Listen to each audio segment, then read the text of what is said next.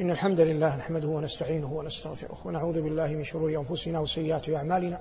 من يهدي الله فلا مضل له ومن يضلل فلن تجد له وليا مرشدا. وأشهد أن لا إله إلا الله وحده لا شريك له. وأشهد أن سيدنا ونبينا محمدا عبده ورسوله صلى الله عليه وعلى آله وأصحابه وعلى سائر من اقتفى أثره واتبع هديه بإحسان إلى يوم الدين. أما بعد أيها المباركون نستأنف معكم دروسنا في هذا المسجد المبارك. لقاء اليوم يحمل عنوان اليأس. نعوذ بالله من اليأس من روحه. وكلمة اليأس تدل أن التعلق أو الرجاء بشيء ما قد انقطع. ومعناها في اللغة ظاهر من لفظها. وسنشرح ونفسر بعض الآيات التي ورد فيها أو وردت فيها كلمة اليأس. قال ربنا جل وعلا في سورة المائدة حرمت عليكم الميتة والدم ولحم الخنزير وما أهل به لغير الله والمنخنقة والموقوذة والمتردية والنطيحة وما أكل السبع إلا ما ذكيتم وما ذبح على النصب. وأن تستقسموا بالأزلام ذلكم فسق. اليوم يئس الذين كفروا من دينكم. فلا تخشوهم واخشون. اليوم أكملت لكم نعمتي اليوم أكملت لكم دينكم. وأتممت عليكم نعمتي ورضيت لكم الإسلام دينا. فمن اضطر في مخمصة غير متجانف لإثم فإن الله غفور رحيم. أما قول الله حرمت عليكم الميتة فهذا بيان لبعض المحرمات ولا علاقة له باليأس هنا. إنما هي في الآية أشبه بالتوطئة. إلى أن قال جل وعلا ذلكم فسق اليوم يئس الذين كفروا من دينكم. ما معنى اليوم يئس الذين كفروا من دينكم؟ كانت قريش تزعم أنها تملك من القوة ما تجعل دين الإسلام لا يظهر. وأنها قادرة على أن ترد محمدا صلى الله عليه وسلم ومن آمن به عما هم عليه. ولهذا جلبوا الجيوش وجيشوا الأحزاب عبر سنين طويلة حتى قال أبو سفيان يوم أحد أعلو هبل لنا العزى ولا عزى لكم. ولما سأله هرقل عن الحال قال الحرب بيننا وبينه سجال وما زالت قريش تجلب بخيلها ورجلها وخيلائها تريد أن توقف ظهور الإسلام. لما كان فتح مكة أيقن القرشيون أن ما يبتغونه من عدم إظهار الدين قد انقطع بالكلية فيئسوا من أن يجعلوا الإسلام يتوقف عن الظهور. ظاهر هذا؟ هذا معنى قول الله اليوم يئس الذين كفروا من دينكم أي يئسوا أن يمنعوا دينكم من الظهور. يئسوا أن يمنعوا دينكم من الظهور لأن دخول النبي صلى الله عليه وسلم مكة كان شأنا عظيما فقد خرج منها صلوات الله وسلامه عليه بعد أن ائتمروا عليه. ثم بعد ثمانية أعوام أعوام من خروجه عاد عليه الصلاة والسلام لما جاءه الخزاعي فقال يا ربي إني ناشد محمد حلف أبينا وأبيه الأتلد وأخذ يذكر ما صنعته بكر بخزاعة وأن قريشا أعانتهم. فعمد صلى الله عليه وسلم إلى مكة ففتحها في عام الفتح المشهور كان ذلك في رمضان من العام الثامن للهجرة. والآية المشهور عند أهل العلم أنها نزلت يوم عرفة. لقول الله فيها اليوم أكملت لكم دينكم وأتممت عليكم نعمتي ورضيت لكم الإسلام دينا. أيا كان المراد بكلمة اليوم. هل هو المراد به الآن أو الحاضر أو المراد به اليوم بعينه وهو يوم فتح مكة. المقصود أن ما كان في قلوب كفار قريش من أن الأمل ما زال باقيا أن يردوا هذا الدين عن الظهور وأن تعود العرب إلى عبادة الأوثان قد أصبح في أذهانهم في قلوبهم ضربا من الخيال لا يحاولونه ولا يطيقونه هذا معنى قول الله اليوم يئس الذين كفروا من من دينكم. ثم قال أصدق القائلين فلا تخشوهم. واخشوني. فلا تخشوهم هذا نفي أو إثبات؟ نفي. واخشوني هذا إثبات. والمراد من كلتاهما الحصر. والمراد من كلتاهما الحصر.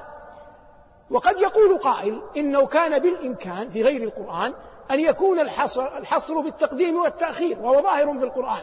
كأن تكون الآية فإياي فاخشوا.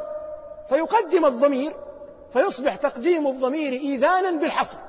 لكن هنا جاءت الآية استخدمت طريقا آخر في الحصر وهو الإتيان بالإثبات والنفي. النفي في قوله فلا تخشوهم والإثبات في قوله واخشوني. وهذا وهذه الطريقة الحصر بالإثبات والنفي طريقة تعرفها العرب في في كلامها. يحصرون بطريقة الإثبات والنفي. السموأل ابن عادية هذا عربي يهودي كان يسكن في تيماء وكان لديه حصن يسمى الأبلق. والعرب تضرب المثل في هذا الحصن قالت الزباء تمرد مارد وعز الأبلق. فجاءه امرؤ القيس الشاعر المعروف لما قتل أبوه وأراد امرؤ القيس أن ينتصر بآخرين فأخذ أدرعه وسلاحه وسلمها للسموأل. لما سلمها للسموأل على أن يحفظها له ذهب إلى الروم. جاء غريم آخر لمن؟ لامرئ القيس يريد أن يأخذ سلاحه من السموأل. فتحصن السموأل في الأبلق. فلما تحصن فيه أخذ هذا يطالبه بالسلاح وهذا يأبى حتى يئس لما هم بالرحيل إذا بابن للسموأل يعود من الصيد يريد أن يدخل الحصن. فأخذه العدو وجعل يهدد السموأل به إما أن تعطيني سلاح امرئ القيس وإما أن أذبح ابنك. فقبل السموأل أن يذبح ابنه ولا يخفر ذمته وعهده ووفاءه. فذبح ابنه وهو ينظر من أعلى القصر ومضى. مما قاله السموأل قال تسيل على حد الضبات نفوسنا وليس على غير الضبات تسيل. تسيل على حد الضبات نفوسنا وليس على غير الضبات تسيل. هذا هو أسلوب العرب. هذا قبل القرآن. فهو أراد الحصر. ماذا اراد أراد الحصر. ما معنى أراد الحصر؟ أراد أن يقول أننا من قوم لا يموتون إلا على حد السيف. لا يموتون إلا في ساحات القتال. فجاء بالنفي والإثبات فقوله تسيل على حد الضباط نفوسنا هذا إثبات وقوله وليس على غير الضباط تسيل هذا ماذا؟ هذا نفي. والقرآن يقول الله عنه إن أنزلناه قرآنا عربيا المعنى أن المفردات مفرداتهم وأن الأسلوب أسلوبهم ومع ذلك لأنه كلام رب العزة عجزوا أن يأتوا بصورة من مثله أو حتى بآية. لكن الأسلوب نازعهم الله جل وعلا بما عرفوه فجاء بالنفي والإثبات. فقال ربنا جل وعلا فلا تخشوهم واخشوني لم فلا تخشوهم؟ قد أصابهم الضعف أصابهم الوهن لم يكن لهم سبيل ولا طريق إلى أن يغزوكم فأنتم فتحتم مكة. إذا إلى من تنت إلى من تكون الخشية؟ تنصرف الخشية كلها لله. أي أيها المؤمنون أيها الأتقياء أيها المسلمون يا أتباع محمد صلى الله عليه وسلم فلتكن خشيتكم لمن خذل هؤلاء ولمن نصركم وهو من؟ وهو الله. فلا تخشوهم واخشون اليوم أكملت لكم دينكم وأتممت عليكم نعمتي ورضيت لكم الإسلام دينا. هذه آية ذكر الله جل وعلا فيها ذكر ربنا جل وعلا فيها اليأس. من الآيات التي ذكر الله جل وعلا فيها اليأس قوله جل وعلا في سورة العنكبوت. قال ربنا والذين كفروا بآيات الله ولقائه أولئك يئسوا من رحمتي وأولئك لهم عذاب أليم. والذين كفروا بآيات الله ما المراد بآيات الله؟ القرآن ردوه. ولقائه المراد إنكار البعث ما المراد كفروا بآيات الله؟ ردوا ماذا؟ ردوا القرآن. ولقائه يعني كفروا بلقائه أنكروا أنكروا البعث وهاتان الصفتان كانتا ظاهرتين في قريش في كفار قريش. وتجري على كل أحد تلبس بهما.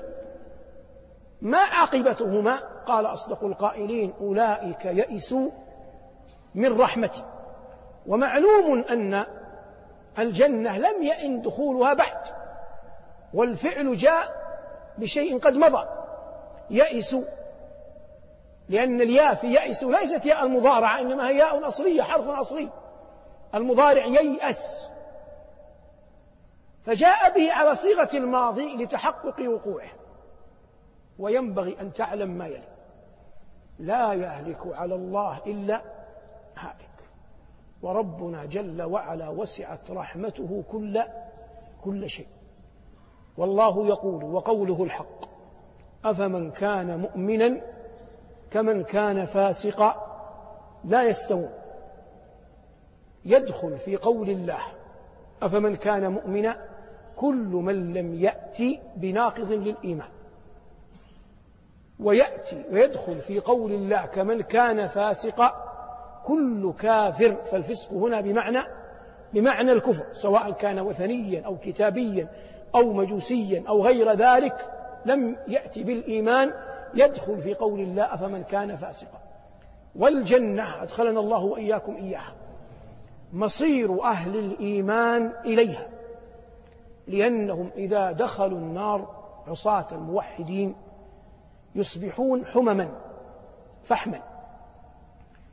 ثم ينبتون من جديد عندما يلقون في ماء الحياة. ثم توضع على رقابهم الخواتيم ثم يدخلون الجنة. فيئسوا من رحمتي معناها يئسوا من دخول من دخول الجنة. لأن الله يرحمهم في الدنيا يرزقهم.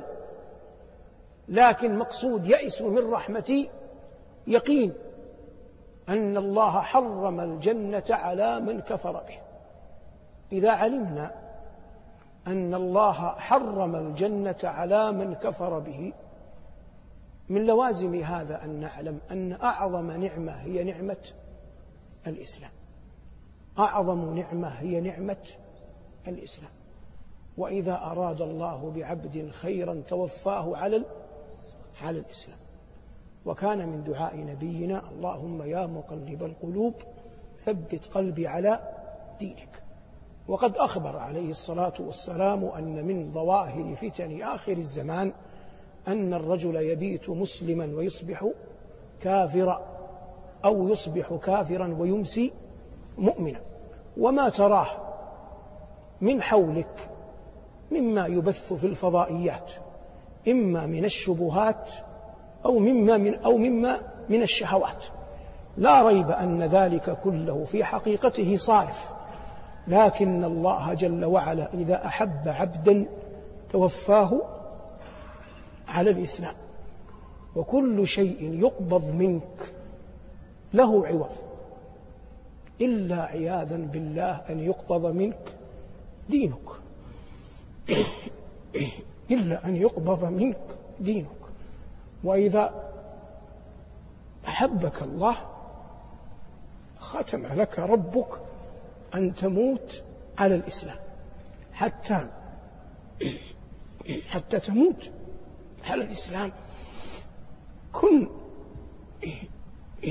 في قلبك فرحا أنك تعبد الله. بعض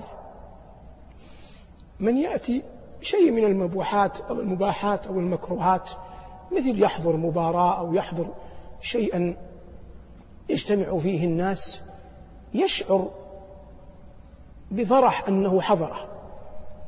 نحن لا نريد أن نتكلم عن فئة لكن نريد أن نستفيد من هذا الفرح. كيف تعرف أنك على الإسلام؟ أن تفرح إذا أطعت الله. لا تفعل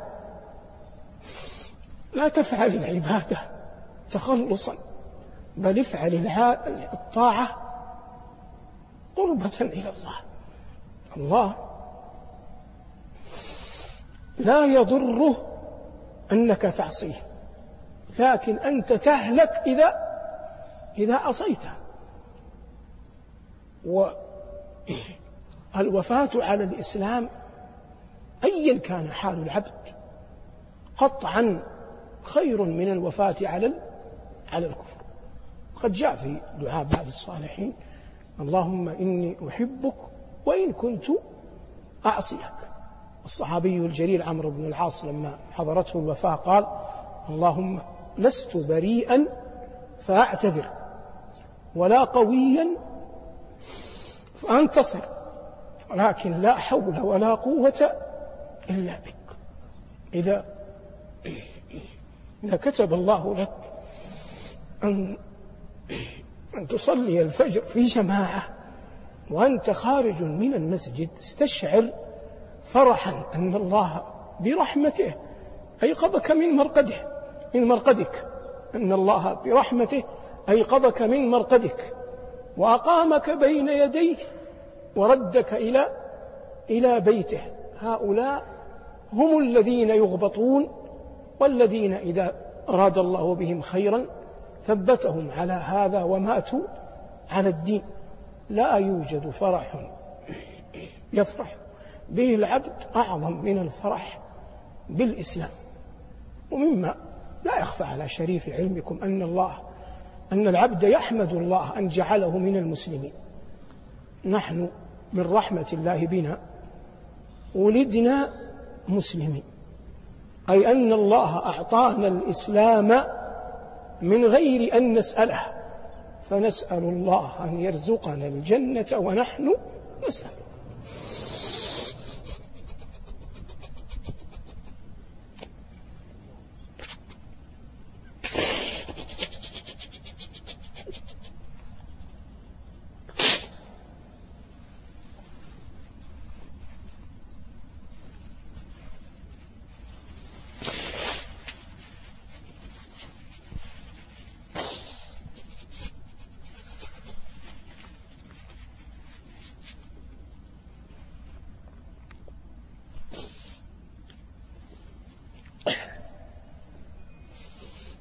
الآية الثالثة. قول الله جل وعلا يا أيها الذين آمنوا لا تتولوا قوما غضب الله عليهم قد يئسوا من الآخرة كما يئس الكفار من أصحاب القبور. هذه آخر آية في سورة الممتحنة. وقبلها قال الله جل وعلا في صدر السورة يا أيها الذين آمنوا لا تتولوا قوما يا أيها الذين آمنوا لا تتخذوا عدوي وعدوكم أولياء. نهى الله المؤمنين عن موالاة أهل الكفر لأن الفارق بين الحالين عظيم. فالأصل اللا موالاة بين المؤمنين والكفار. يمكن أن يكون هناك ما يعرف بالمعايشة. أما الموالاة فتنتفي الموالاة أبدا بين المؤمنين وأهل الكفر أيا كان حال سواء من أهل الكتابين أو من غيرهما. قال ربنا يا أيها الذين آمنوا هذا نداء كرامة. لا تتولوا قوما غضب الله عليهم. قوما نكرة. غضب الله عليهم جملة فعلية. والقاعدة تقول الجمل بعد المعارف أحوال وبعد النكرات صفات. الجمل بعد المعارف أحوال وبعد النكرات صفات. فقول ربنا غضب الله غضب الله عليهم صفة لهؤلاء القوم. اختلف العلماء من المراد بهؤلاء القوم. فمن أجرى الحكم العرفي الظاهر في القرآن قال هؤلاء اليهود لأنه قد عرف في القرآن أن الله جل وعلا غضب على اليهود. فأصبح معنى الآية لا تتولوا اليهود لا تتولوا قوما غضب الله عليهم هم من؟ هم اليهود. قد يئسوا من الآخرة. معلوم أن اليهود يؤمنون بالآخرة. ليسوا ككفار قريش. فيصبح المعنى يئسوا من ثوابها يئسوا من من ثوابها. قد يئسوا من الآخرة كما الكاف للتشبيه. كما يئس الكفار من الكفار هنا؟ كفار قريش. يعني يصبح المعنى تشبيه. يأس اليهود من ثواب الآخرة مثل ماذا؟ كما يئس الكفار أي من المشركين من كفار قريش. كما يئس الكفار من أصحاب القبور. كفار قريش لا يؤمنون أن أصحاب القبور ماذا؟ يبعثون. لا يؤمنون أن أصحاب القبور يبعثون. فلا يعني فلا يقع في أنفسهم البتة أنهم سيلقون من مات. أي أن القرشي الكافر إذا مات أحد له يقطع الأمل يصيبه اليأس في أنه يعلم أنه حسب زعمه حسب اعتقاده لن يلقى أخاه هذا أبدا. لأنهم لا يؤمنون ببعث ولا ولا بنشور. واضح الآن؟ كما يئس الكفار من أصحاب القبور. فالكفار لا يؤمنون بأن أصحاب القبور يبعثون حتى يلتقون بهم. هذا معنى الآية عند كثير من العلماء وللعلماء آخرين قول آخر. بعضهم يقول يا أيها الذين آمنوا لا تتولوا قوما غضب الله عليهم المراد به كفار مكة وأن اليهود لا علاقة لهم بالآية. قالوا لأن آخر الآية يعود إلى أصلها يعود إلى صدر السورة. وصدر الصورة يتكلم عن كفار قريش. يا أيها الذين آمنوا لا تتخذوا عدوي وعدوكم أولياء. فهذا تأكيد لما سلف بيانه في صدر الصورة لا لا تتولوا قوما غضب الله عليهم. قد يئسوا من الآخرة. أي أنهم لا يؤمنون ببعث ولا نشور. كما يئس الكفار من أصحاب القبور. قالوا إن المعنى كما يئس أسلافهم من الكفار. أي من مات من أسلافهم مات وهو على يأس أن يبعث فتصبح من هنا لبيان البعض أو لبيان لبيان البعض ويصبح أن هذا عائد على ما قد على ما قد سلف. لكن التفسير الأول أرجح والعلم عند الله فيصبح أن السورة ناقشت أو ذكرت قضية موالاة المشركين وموالاة أهل الكتاب. والعلم عند الله وصلى الله على محمد وآله والحمد لله رب العالمين.